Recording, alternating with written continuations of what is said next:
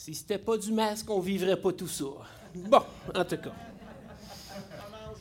Non, non je partirai pas le débat matin. Il est décroché. Il est décroché, bon, c'est ça. Ah. Ça, c'est pas à cause du masque. Non. C'est pas là qui va. Ah, comme ça. Je vais pour remettre à bonne place.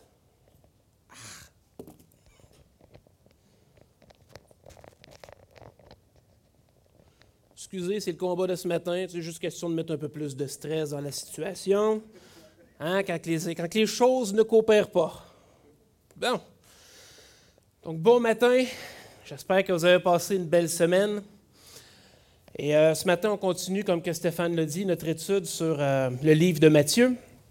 Et euh, à l'approche de la fête de Noël, c'est-à-dire la fête de la Nativité, ben, chez vous, je pense qu'on pourrait peut-être juste mettre un peu plus de couleurs.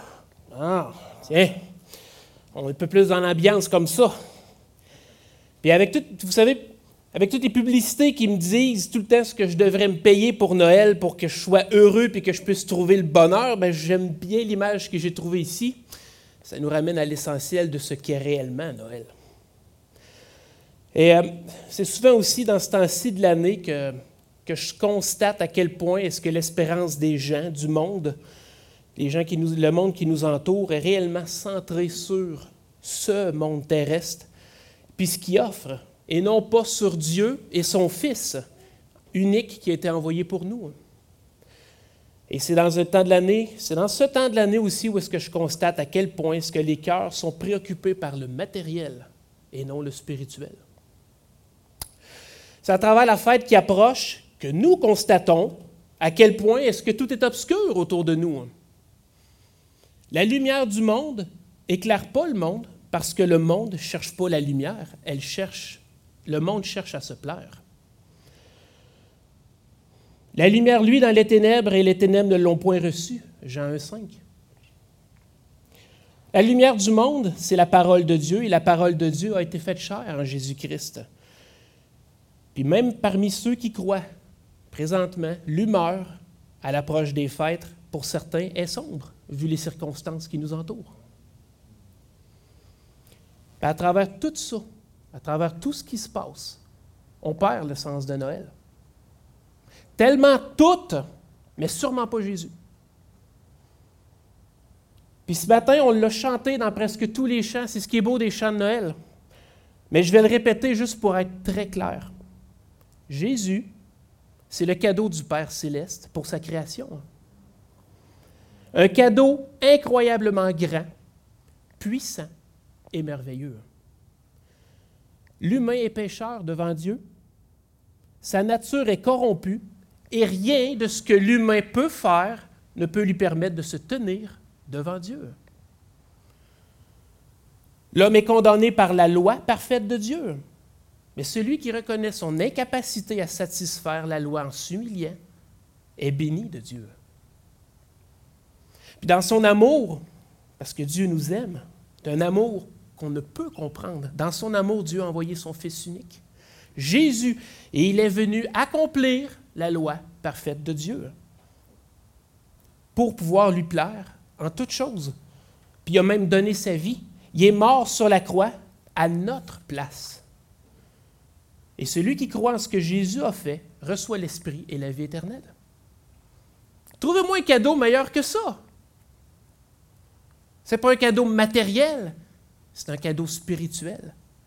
C'est pas, c'est un cadeau spirituel, ouais n'est pas du matériel qui va périr, c'est spirituel et impérissable, c'est éternel ce cadeau-là.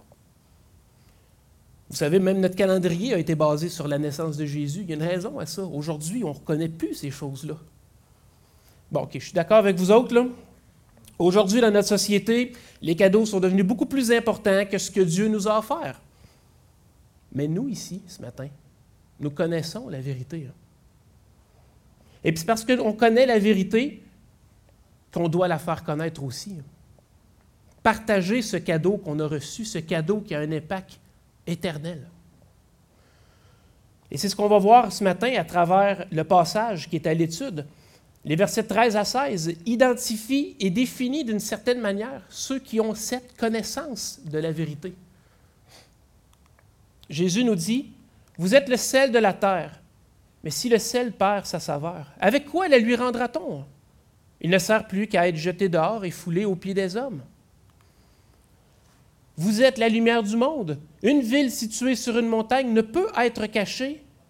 Et on n'allume pas une lampe pour la mettre sous le boisseau mais on la met sur un chandelier et elle éclaire tous ceux qui sont dans la maison. Que votre lumière luise ainsi devant les hommes, afin qu'ils voient vos bonnes œuvres et qu'ils glorifient votre Père qui est dans les cieux. Donc vous savez, pour les Juifs de l'époque, voilà, le sel n'était pas tant comme nous autres un assaisonnement pour la consommation, pour agrémenter notre nourriture qui des fois goûte pas grand-chose, du sel. c'est meilleur. Pour eux autres, à l'époque, à l'époque du Seigneur Jésus, le sel signifie principalement agent conservateur. On prend la nourriture périssable, on la sale pour qu'elle se conserve, pour qu'elle pourrisse pas. Le sel préserve de la corruption. Et c'est ce qu'un croyant est aussi appelé à faire.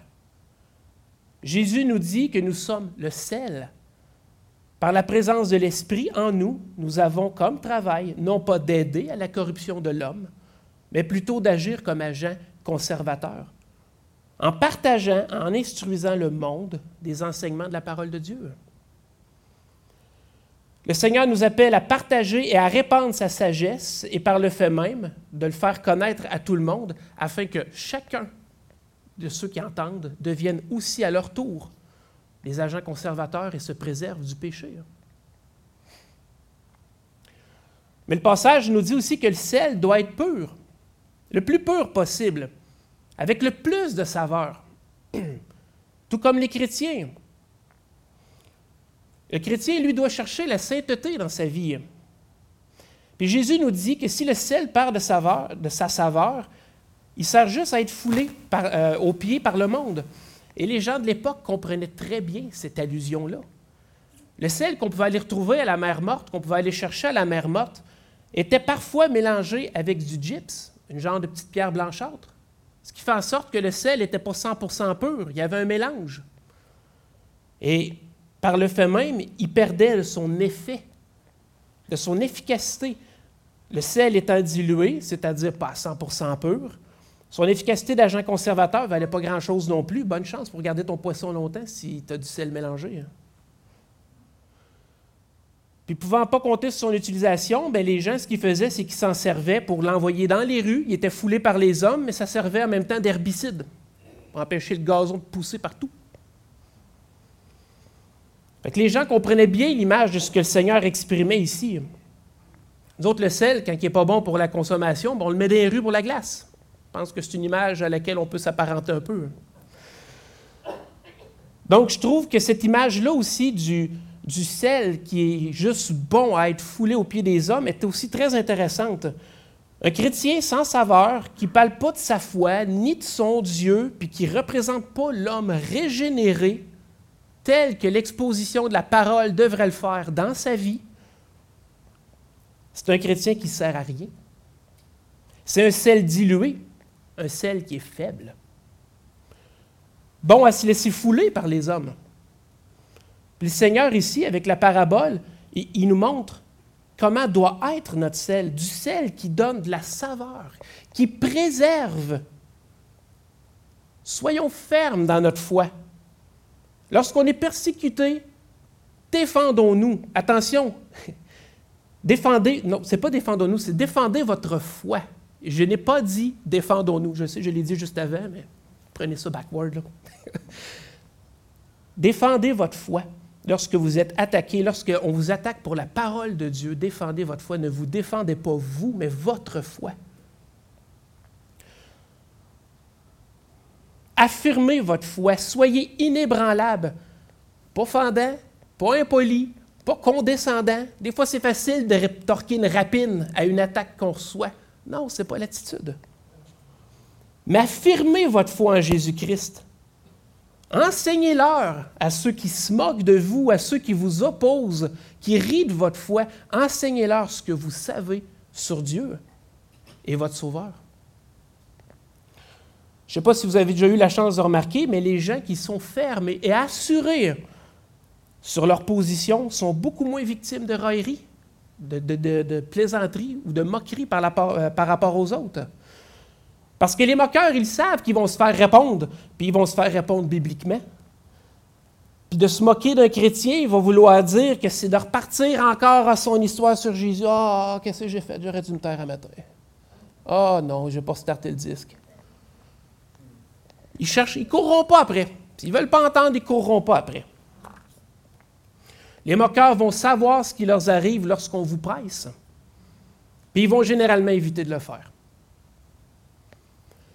Un sel qui ne perd pas sa saveur, qui n'est pas foulé au pied des hommes. Vous n'êtes pas une cible pour eux autres. Non, en fait, ils ne veulent pas s'approcher de vous autres. Un sel qui est efficace, c'est ce que nous sommes par Jésus-Christ. Faisons comme tel. Soyons toujours prêts à faire face à ce genre de situation, à défendre notre foi. Pour être prêt, pour être prêt, il faut lire. Il faut s'instruire puis garder l'information fraîche dans notre mémoire. Il faut une lecture quotidienne de la parole de Dieu.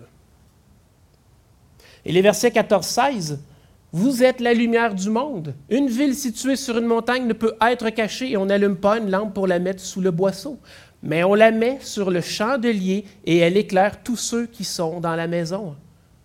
Que votre lumière luise ainsi devant les hommes, afin qu'ils voient vos bonnes œuvres et qu'il glorifie votre Père qui est dans les cieux. Que votre lumière luise devant les hommes. Cette lumière que Jésus parle ici, c'est lui. Ou plus exactement, l'Esprit de Dieu qui est en nous. Denis, la semaine passée, nous disait que, nous disait que Jésus est comme un phare. Il nous guide et il nous indique même où se trouvent les obstacles, les écueils. Vous êtes la lumière du monde parce que Christ vit en nous. Et puisqu'il vit en nous, bien, automatiquement, on est une lumière pour les autres. En aucun point, cette lumière vient de nous, de notre bonne volonté, de nos bonnes actions ou de nos gestes aimables. Le monde aussi est capable de ces choses-là, dans une certaine mesure. Non, la vraie lumière, celle qui donne la vie aux hommes, c'est Christ. Et nous sommes les lumières qui indiquent aux hommes et aux femmes le chemin d'accès à Dieu, le chemin du salut. Notre lueur, par notre témoignage et notre exemple, nos paroles associées à nos actes, si, vous, vous péchez devant les hommes, repentez-vous devant les hommes qui ne pensent pas que vous êtes pareil comme eux, puis qu'en plus vous êtes chargé d'une religion. Non, qu'ils voient une vraie foi. Qu'ils voient une foi véritable, une personne qui est repentante, un exemple, une lumière à suivre.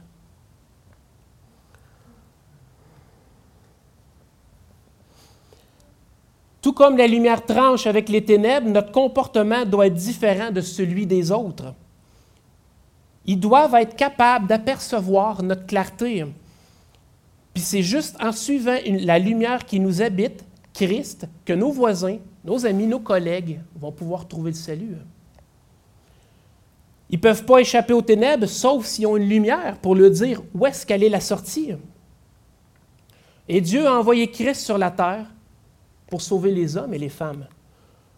Dieu, en effet, n'a pas envoyé son Fils dans le monde pour qu'il juge le monde, mais pour que le monde soit sauvé par lui. Et comme Dieu a envoyé Christ, Christ nous envoie. Comme tu m'as envoyé dans le monde, je les ai aussi envoyés dans le monde. Et je me sanctifie moi-même pour eux, afin qu'eux aussi soient sanctifiés par la vérité. Ce n'est pas pour eux seulement que je prie, mais encore pour ceux qui croiront en moi par leur parole. Et un peu plus tard, le Seigneur va dire aux apôtres, La paix soit avec vous. Comme le Père m'a envoyé, moi aussi, je vous envoie. C'est pourquoi on ne doit pas cacher notre lumière. Christ envoie ceux qui croient en lui pour éclairer le monde. Notre assemblée doit illuminer comme une ville sur une montagne. Une ville où toutes les lumières brillent de mille feux, avec chacun sa forme et sa particularité, mais toutes habitées par la même lumière, c'est-à-dire l'Esprit de Dieu. si le sel sans saveur est inutile, ben une lumière cachée en dessous d'un lit, ça l'est aussi. Jésus dit que la lumière doit être placée de manière à éclairer tout le monde. Il ne nous encourage pas à vivre une foi dans le silence en attendant son retour, mais au contraire, à vivre sa vie ouvertement devant les non-croyants et témoignant lorsque l'occasion s'y présente. Une lampe toujours allumée qui éclaire. Et le Seigneur est toujours présent aussi avec vous lorsque vous témoignez. C'est votre bouche qui parle, mais c'est souvent l'Esprit qui applique les paroles. Soyez rassurés. Et si je peux prendre l'exemple d'une lumière qu'on veut toujours éclairer, on peut prendre, admettons, une lampe à l'huile. Si on veut une lumière constante, on doit renouveler l'huile à l'intérieur sur une base régulière.